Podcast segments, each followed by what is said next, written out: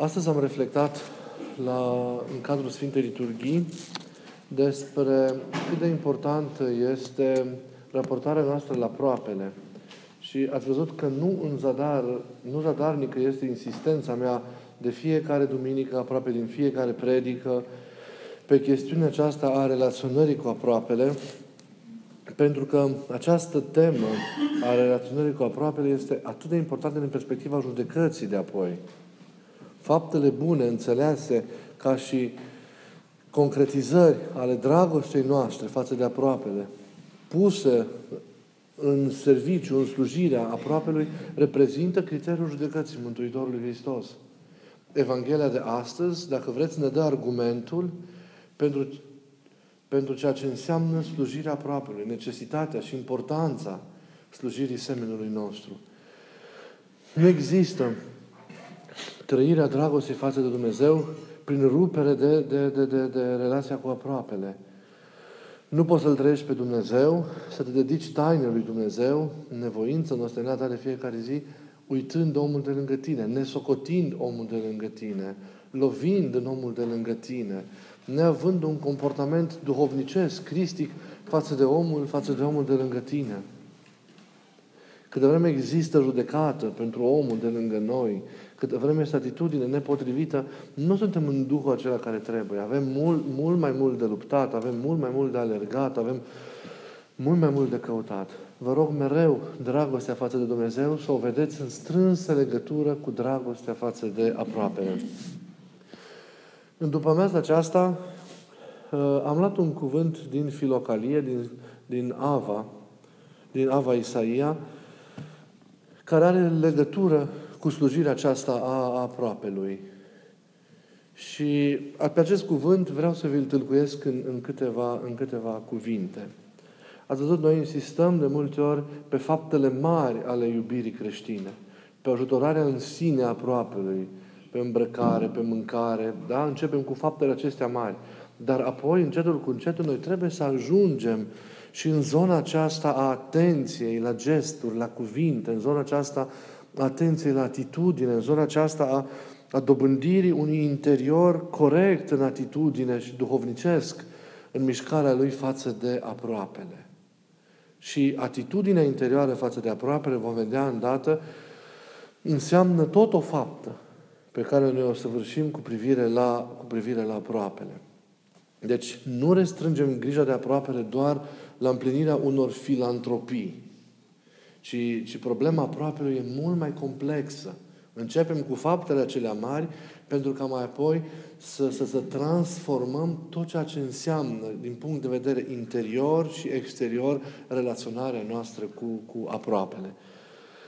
Și Ava Isaia, în Filocalie, în anumit moment, spune Prin patru lucruri se întunecă cumplit sufletul. Prin urârea aproapelui, prin disprețuirea lui, prin pismuirea lui și prin cârtire. Noi știm că este o învățătură de bază aceasta și implicit o realitate fundamentală a vieții, am amintit-o de foarte multe ori, că dacă omul vrea să aibă o, o viață duhovnicească autentică, dacă vrea să aibă un progres interior adevărat, el trebuie să aibă, zic părinții, o comunicare desăvârșită cu mediul său. Adică trebuie să aibă o comunicare desăvârșită cu oamenii din jurul său, cu societatea din, din jurul său. Și am văzut că de multe ori subliniez faptul acesta că modul în care interacționăm cu oamenii din jurul nostru, maniera în care trăim relațiile cu ei, ne afectează foarte mult în viața duhovnicească.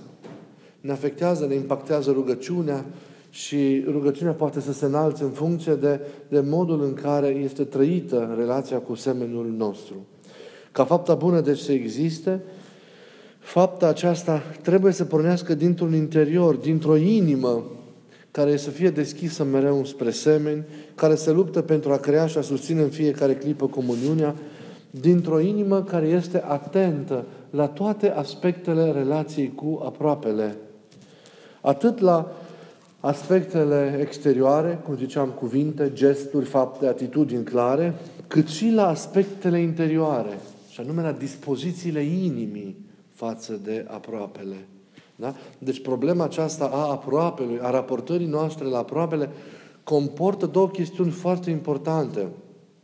Da, atât chestiunea aceasta interioară și anume atenția la dispoziția inimii, la cum este trăită în interiorul nostru legătura cu aproapele și apoi la exterior.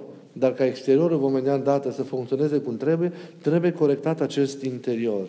În afara unei dispoziții interioare binevoitoare, în afara unei dispoziții interioare iubitoare și atente față de aproapele, faptele exterioare, chiar dacă le facem așa pur și simplu, le bifăm cumva, rămân formale, rămân reci, rămân niște fapte fără consistență, rămân niște fapte fără de inimă. A cultiva relația cu aproapele presupune și împlinirea faptelor exterioare adecvate, clar, dar, înainte de toate, înseamnă cultivarea atitudinii interioare față de aproapele. Când eu îl judec mereu pe aproapele în interiorul meu, când eu nu gândesc de bine aproapele meu, deci în interiorul meu, înăuntrul meu, când eu nu-l suport, când eu știu că îl invidiez, când, Doamne ferește, poate chiar îl urăsc în, în, în sufletul meu, nu e, nu e, nu e în regulă. Nu e în regulă. Trebuie să ne educăm acest interior. Faptele exterioare, dacă le vom face, vor fi fapte formale. Câtă vreme eu, în interiorul meu, nutresc alte sentimente, am altfel de trăiri, am altfel de raportări la aproapele meu. E un joc, e o piesă de teatru ieftine pe care eu o împlinesc când eu am resentimente față de aproapele. Evident, nu dau curs acestor trăiri interioare care le am până nu le corectez. De aceea prima etapă este să, să blochez, uh, să se vadă, să nu las să se vadă în relația cu aproapele tulburarea mea interioară care o am față de el. Dar aceasta nu pentru ca eu să continui în această stare interioară, ci pentru ca eu să îi câștig puțin timp ca să pot să-mi transform interiorul meu, înțelegeți? Ca să pot să, să, să modific toate acele semințe ale răului cu privire la aproapele care se află înăuntru meu și în care îmi creează tulburare. E foarte important. Ei, dacă interiorul acesta, deci, nu se, nu se corectează în pornirile lui, în dispozițiile lui înspre aproapele, e greu de imaginat că masca exterioară pe care mi-o pun eu a bunăvoinței, da, formale, mă va ajuta să construiesc o relație adevărată. Nu va ajuta să salvez doar anumite circunstanțe, dar nici de cum să construiesc o relație adevărată cu, cu semenul. Și Hristos ne cheamă la relații adevărate cu aproapele nostru. Hristos nu ne cheamă la relații formale cu aproapele nostru. Hristos nu ne cheamă să fim niște actori într-o piesă ridicolă de teatru, în care să jucăm niște roluri cu privire la comuniune. Hristos chiar ne cheamă să trăim în adevăr comuniunea dintre noi în fiecare clipă și în fiecare moment. Vă rog din inimă să nu uitați care este testamentul spiritual pe care ne l-a lăsat Mântuitorul Hristos înainte de patima sa. Unica dorință pe care ne-a lăsat-o testamentară e aceea de a păzi iubirea. Iubiți-vă unii pe alții așa cum eu v-am iubit pe voi. E de fapt unica poruncă pe care Mântuitorul ne-o lasă. Și rugăciunea arhierească către Părintele Ceresc, tot înainte de agonia sa din Ghețimani, Hristos se reagă pentru iubire și se roagă pentru ca discipolii săi din totdeauna să fie păziți în unitate. Să fie păziți în unitate. Ei, deci nu vorbim de o împlinire oarecare, unei oarecare porunci, ci vorbim de însăși porunca, de unica poruncă, de unica dorință a Mântuitorului, de testamentul Său. Hristos ne-a lăsat această dorință așa cu valoare de testament. Ne-a lăsat-o mie, mi-a ți-a lăsat-o ție, ți-a lăsat-o ție, fiecare dintre noi ne-a lăsat această poruncă. Ca fiecare să-și iubească aproapele, să-și iubească semenul, nu oricum, ci așa cum El a făcut-o. Așa cum El, cum El a, a voit. Deci Hristos ne cheamă pe fiecare dintre noi la lua în serios iubirea, la trăi cu mai multă responsabilitate relațiile dintre noi, de a le reobserva. Noi am vorbit de multe ori despre această temă. Cu siguranță nu vă spun lucruri noi astăzi. Nici n-am această pretenție, ci doar îmi doresc din suflet ca să vă fac să, să acordați încă o dată atenție acestei problematici și să realizați încă o dată cât de importantă este ea. Mai ales faptul că relația cu aproapele este criteriul de bază al, al, al judecății de apoi. De aceea e un lucru extrem de important. Trebuie deci să mă preocup constant de curățirea aceasta a interiorului meu, pentru ca faptele iubirii să prindă contur în cele din afară în chip, în chip minunat. Deci să nu îngăduim doar decât pedagogic, pentru o scurtă perioadă de timp, oprirea și o, o relație așa bună în cele din afară când inima încă nu este convertită. Dar să urmărim schimbarea lăuntului, schimbarea interiorului nostru. Și aceasta se face cu o luptă domnicească, se face cu multă rugăciune pentru semnul respectiv, cu paza minții, cu a gândului și așa mai departe. Părintele Emilian spunea foarte frumos, din clipa în care omul nu mai are această simplă, firească și tihnită lepădare de sine și predare față de celălalt, vedeți, în relație, predare față de celălalt, nu-ți mai aparții ție, ci aparții celuilalt atunci când trăiești și construiești o relație cu celălalt. Deci, din clipa în care omul nu mai are această simplă și firească lepădare de sine și predare față de celălalt, și prin urmare trăirea celuilalt ca pe un mădular propriu, și revin la această chestiune, nu poate să-L aibă pe Dumnezeu. Nu poate să-L aibă pe Dumnezeu. Deci ne amăgim, mi se pare că avem, îl avem pe Dumnezeu noi cât lipsește această atitudine interioară. De aceea, sufletul, ați văzut, se întunecă atunci când se clatină legătura cu oamenii. Sufletul se întunecă, rugăciunea se tulbură, atunci când, dintr-un motiv mai serios sau mai puțin serios, într-o formă sau alta, se clatină legătura cu, cu oamenii de lângă, de lângă noi.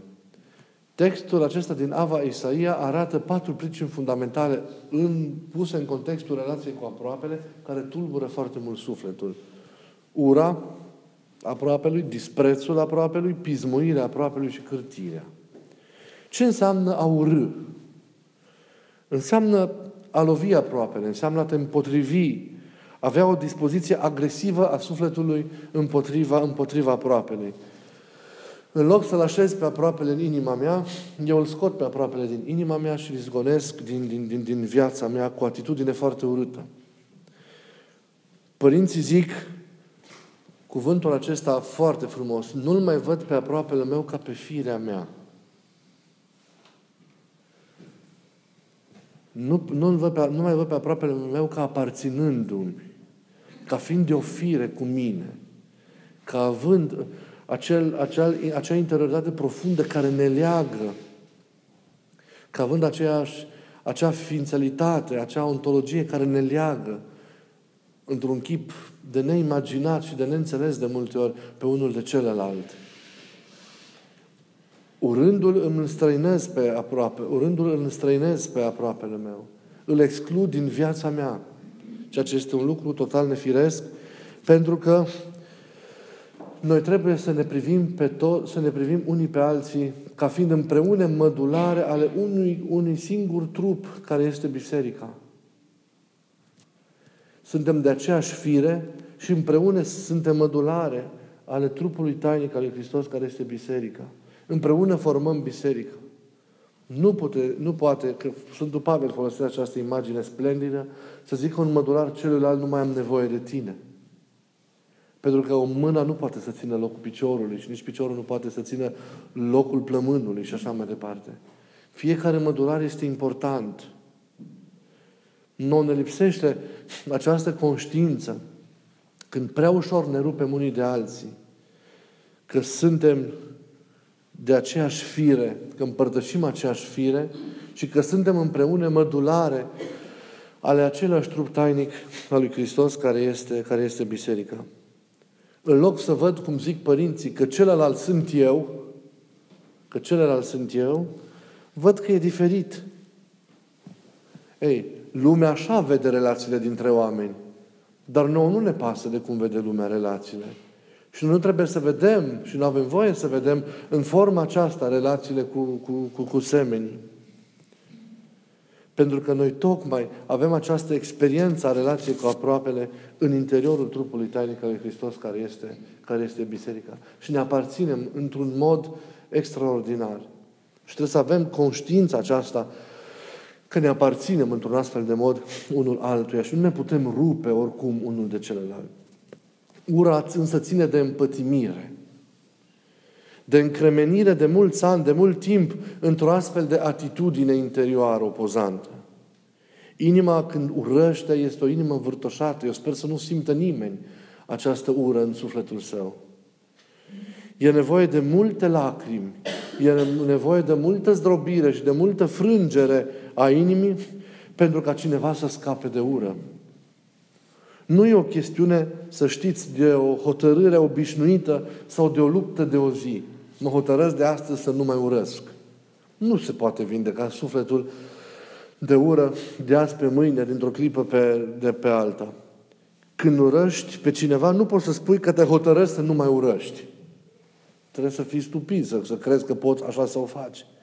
Pot să spun că mă hotărăsc să nu-l mai judec, că mă, că mă hotărăsc să nu mai gândesc de rău persoana respectivă, că mă hotărăsc să mă rog mai mult pentru persoana respectivă, că mă hotărăsc să am altă atitudine în faptele, în gesturile mele față de persoana respectivă, că nu-l mai vatăm într-un fel sau altul, dar pentru ca să nu-l mai urăsc, e nevoie de multă curăție interioară, de multă luptă, de multă asceză, de multă nevoință și, bineînțeles, înainte de orice, e nevoie de multă rugăciune. Niciodată vă rog să nu îngăduiți semințe măcar ale urii. Eu nu vreau să, eu nu cred că cineva de aici poate să urască. Dar sub nicio formă să nu îngăduiți să existe semințe și plante mai mici sau mai mari ale urii în inima, în inima voastră. Să nu existe. Ci mereu să biruiți tendința asta de, de, de, de a ne raporta negativ la aproapele cu o conduită interioară ireproșabilă după modelul lui Hristos. Ajutați-vă mult de rugăciune, de pocăință, de lacrimi, de, pentru persoana respectivă și luptați, corectați-vă gândurile, corectați-vă stările, înfruntați-vă și biruiți-vă în lăuntrul vostru în aceste porniri pentru că atitudinea exterioară față de aproapele să fie una potrivită. Altfel, dacă doar ne impunem o atitudine exterioară potrivită, rezolvăm problema la suprafață. Dar lăuntrul nostru mereu va fi cu atitudine negativă față de omul respectiv. Și niciodată nu vom putea spune că vom putea trăi o relație adevărată cu omul de lângă noi. Deci, dispozițiile lăuntrice ale inimii trebuie să fie corectate, înțelegeți? Dispozițiile interioare. Și asta nu e ușor, nu se face de azi pe mâine, dar se poate împlini cu răbdare, cu osteneală, în primul rând cu, cu rugăciune. Interiorul chiar se poate schimba și ura aceea, dacă este, se poate transforma în iubire, în milă mai întâi, în iubire apoi, da? Pentru că inima ta, prin nevoința ta, prin pocăința ta, este mișcată de Harul lui Dumnezeu și primește din iubirea Lui. Și atunci se întâmplă miracolul că poți să treci peste și începi să ierți și începi să nu reacționezi și începi să te corectezi pe tine și să fii așa întru toate ca și, ca și Domnul. Textul acesta din Ava Isaia mai incriminează disprețuirea semenului. Vă dați seama că toate aceste vicii uh, fac parte din aceeași familie, da? Practic și disprețuirea și pisma despre care o să vorbim și așa mai departe, cârtirea, practic se trag din ură sau sunt forme de manifestare ale, ale, ale urii față de aproapele în inima noastră. Disprețul are aici sensul de a judeca adânc aproapele. Când îl judec pe aproape în inima mea, mereu îl găsesc mic, mereu îl găsesc nevrednic, mereu îl găsesc greșit. Atât de mare e egoismul omului încât momentele acelea nimic nu mai poate să stea înaintea judecății sale, nici măcar Dumnezeu. Disprețul este o atitudine foarte urâtă. Foarte, foarte, foarte urâtă care nu trebuie să existe în conduita noastră. La fel pisma, pismuirea aproapelui. Pismuirea ce înseamnă? Invidia față de aproapele. Da? Starea aceea bolnavă, interioară, că, că ți ciudă pe, pe, pe binele aproapelui, ți ciudă pe, pe vreun progres al lui, pe vreun dar pe care el îl are din mila lui Dumnezeu, pe, pe vreun câștig al lui, pe vreo, un fel de a fi al lui. E nefirească invidia aceasta. Noi trebuie mereu să ne vedem cu milință în fiecare clipă pe noi înșine. Noi trebuie mereu să, să ne cunoaștem pe noi înșine, să vedem care sunt darurile pe care Dumnezeu le-a așezat în noi și să valorificăm aceste daruri pe care Dumnezeu le-a așezat în inima fiecăruia dintre noi. Pentru că nu suntem unul ca celălalt. Doar că unul știe mai mult să se valorifice pe sine sau altul are daruri mai evidente și celălalt îi se pare că nu are. Dar fiecare are și trebuie fiecare să lupte cu sine pentru a se forma, pentru a se construi în varianta ideală dar în conformitate cu ceea ce Dumnezeu a așezat de la început acolo în El. Amintiți-vă că odată am vorbit despre caracter, da? despre ceea ce Dumnezeu a așezat fundamental în noi. Ei, prin raportare la ceea ce Dumnezeu a așezat acolo, noi ne construim felul nostru de a fi, felul nostru autentic de a fi. Și atunci când noi ne punem în valoare pe noi înșine, vom vedea că e extraordinar că suntem diferiți. Da? Niciodată, niciodată atunci da, o zambilă nu se mai poate supăra pe un ghiocel și nici un ghiocel pe un toporaș. Pentru că fiecare e frumos în felul lui. Fiecare e splendid în felul lui de a fi. Dar până nu îmbobocește niciunul dintre ei, se invidiază. Se pot invidia bobocii unii pe ceilalți. Dar când au curajul să se formeze cu adevărat pe ei înșiși și să, să să explodeze de viață, atunci fiecare va constata că e splendid în felul lui. Și frumusețea unei grădini E atunci nu poate când toate florile sunt de același fel, ci când există o multitudine de flori și împreună se înalță și cresc spre slava lui, lui Dumnezeu. Mai este și cârtirea incriminată în, în, textul, în textul acesta. Cârtirea ce înseamnă? Că protestez, neg, mă plâng, sunt strâmtorat, cârtirea o exprim prin orice fel al meu de a fi, prin cuvintele mele, prin atitudinea mea, prin scrisul meu, chiar prin rugăciunea mea. Cârtitor este un veșnic nemulțumit. Cer, zicea iarăși Părintele Emilian, ceva de la celălalt sau aștept sau pretind. Însă acela nu-mi dă, pentru că și el e absorbit de propria lui luptă, de propria lui dorință, de propriul lui gând. Atunci cad într-o cârteală pentru că sunt marginalizat în gândul lui. Cel puțin așa mi se pare, că mă dă la o parte. E mândria mea rănită care se manifestă astfel. Da? El se poate ruga pentru mine, iar eu cred că mă lasă singur. Se interesează de mine cum poate și cum știe într-un moment sau altul. Iar eu nu pot să spun decât că nu, nu se apropie de mine cu iubire sau dacă o face, o face cu, cu, cu lipsuri. Cârtirea asta care atât de des e prezentă, da, nemulțumirea asta în, în noi se naște, arată părinții, dintr-un ego rănit, dintr-un ego care se simte inferior, dintr-un ego care este nevalorificat, da? dintr-o stupidă mândrie, dar e nevalorificat și prin urmare se simte frustrat sau complexat. Dar tot datorită lui este în starea aceasta. Acesta este cârtitorul. Da? Egoul rănit și aflat în stare însă de inferioritate de frustrare. Disprețul, că am amintit adineauri, disprețul se naște dintr-un eu autohrănit și autosuficient. Dintr-un eu plin așa de sine, de slavă de șarte, de, super, de superbie. Fără Dumnezeu și care îl vade pe celălalt mai prejos și mai mic. Sunt accente diferite. Rest, disprețul se naște dintr-un eu mândru, da? plin de sine, autohrănit și care se uită la celălalt ca la un gunoi, iar cârtirea se naște dintr-un, dintr-un eu din ăsta rănit, dar aflat în stare de, super, de, de, de inferioritate și care tot timpul cârtește cu legătură cu ceva, la cineva care clar îl socotește mai presus decât el. E nefirească și situația disprețului și situația cârtirii, cum e nefirească și judecata semenului nostru, da?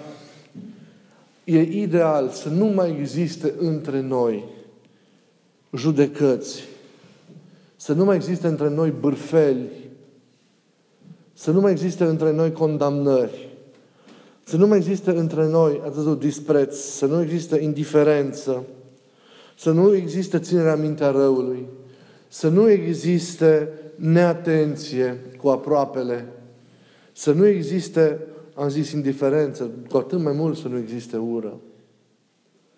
Și să ne păzim inima noastră. Să încercăm să construim relațiile cu aproapele nostru. Da?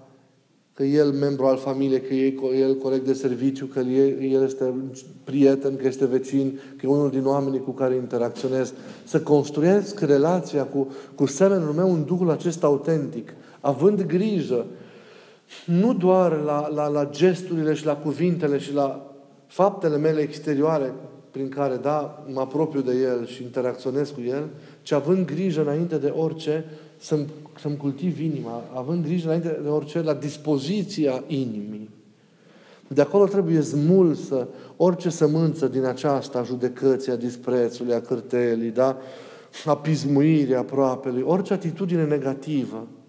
Reușim să facem acest lucru, să ne cultivăm inima cu privire la aproape, dacă în primul rând ne păzim mintea. Că îl vedem, îl știm, face, poate face atâția ne mai, ne, mai poate, ne mai putem apoi aminti de ce a făcut cu mult timp în urmă. Și gândurile acestea cu privire la aproape, la anumite persoane, revin și revin în mintea noastră dacă noi le vom lăsa mereu să intre. Dar noi avem o armă care ne împiedică să ajungem în aceste zone de trăiri, de, de tulburare interioară. Și aceea e paza minții, de care nu trebuie să uităm. Nu te mai poate surprinde nimic și nu te mai poate tulbura nimic cu privire la aproapele.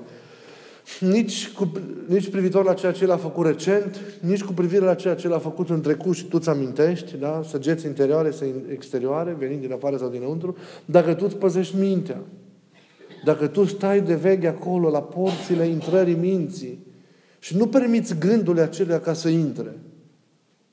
Problema noastră este, cum știm foarte bine și am vorbit de atâtea ori, că stăm greu în trezvie. Că ne e greu să fim cu luarea minte mereu acolo. Foarte puțin veghem, foarte puțin suntem atenți. Și apoi, gândurile acelea născute din ceea ce se întâmplă în afară sau din ceea ce e cu privire la aproape înăuntru nostru, în amintirea noastră, în memoria noastră, da, intră înăuntru și devin stări interioare. Și noi le cultivăm, că dăm curs și devin tot felul de stări de tulburare din care dacă nu ieșim, cum știm, grabnic, se pot concretiza multe fapte aiurea în cele din afară.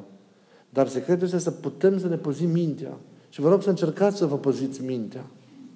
Să nu lăsați, că simțiți că e un gând de tulburare la adresa cu tări, cu tări om de lângă, privire la ceea ce face, cu privire la ceea ce v-a făcut. Sau, izgoniți din minte. Cu un gând frumos înlocuiți acel gând. Sau chemați numele Lui Isus. Doamne Iisus, ai milă de mine păcătosul, de mine păcătoasă. Și chemați numele Lui Isus, rugați-vă și nu mai lăsați gândurile acelea rele să vină. Păziți-vă să nu judecați. Evitați să nu vă alimentați acele gânduri. Și păziți-vă inima curată și bună. Smulgeți semințele acelea răului, rădăcinile acelea care mai sunt în pământul inimii. Și cultivați virtuțile, cultivați iertarea ca să nu vă mai revină un om în minte. Nu doar că să vă păziți mintea, dar decideți într-un moment dat că îl iertați. Și vă eliberați.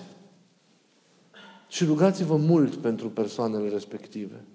Mult, mult, mult. Mult. Mai mult decât pentru dumneavoastră, decât pentru oamenii dragi, mult. E greu la început. Dar un așa de mare secret e rugăciunea. De fapt, la un moment dat realizezi că tu faci atât și rugăciunea face nesfârșit pentru a-ți îndrepta atitudinea, a-ți corecta atitudinea interioară față de aproapele.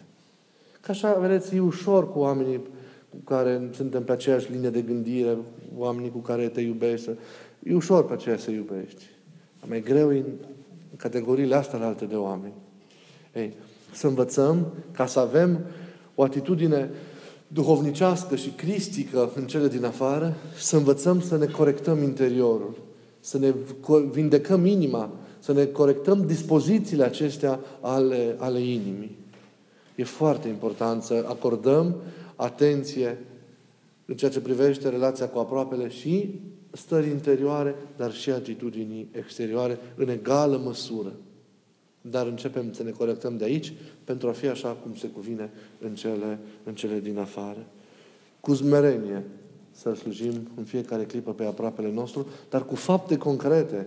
Și să știi când, când te duci și spui o vorbă bună unui astfel de om, când îi arăți altceva, e o faptă mare, în rând cu faptele acelea care te vor recomanda la judecata de apoi.